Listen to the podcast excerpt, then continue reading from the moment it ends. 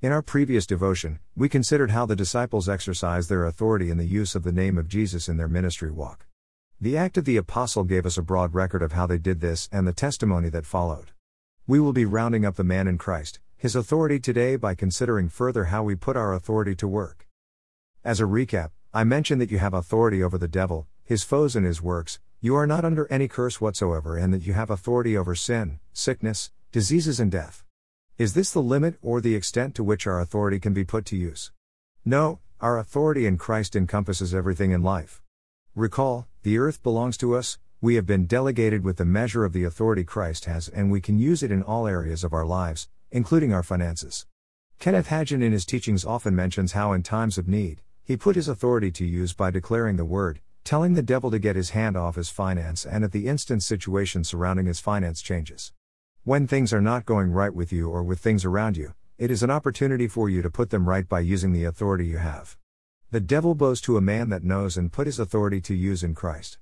When Jesus was tempted by the devil, he used his authority to send the devil away from him. You also exercise your authority over your protection and safety by speaking in alignment with what the scriptures say about you. It is God's will that his children walk in this reality. Scriptures say, No evil shall befall you, nor shall any plague come near your dwelling.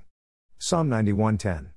When they went from one nation to another, from one kingdom to another people, he suffered no man to do them wrong, yea, he reproved kings for their sakes, saying, Touch not mine anointed, and do my prophets no harm. Psalms 105:13 15. I have spoken about our position in Christ to be the basis of our authority in Christ. When the reality of the positional right become real to you, you will have zero tolerance for things that are not going well around you. Believers most times are scared to put their authority in Christ to use and at times utter words such as what if it doesn't work? But, can you leave the realm of what if it doesn't work to what if it does work? You need to understand that your faith and your boldness to speak are both stakeholders in the expression of God's power here on earth. The bolder you are in yielding to the Word and the Spirit, the more result you'll get. Someone once said, When the Spirit moves me, I just yield to his moving. This is because in exercising your authority, there is a place for yielding to the leadings of the Spirit, we will consider this later. Finally, you are victorious always in Christ. Know this as much as you know your name.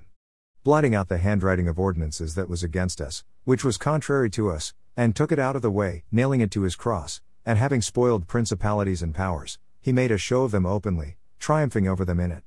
Colossians 2:14 15. This is your reality. Dare to put your authority in Christ to work in your daily endeavors. Speak the word and see things turn around for you. Men of authority are men with boldness. Be bold and speak.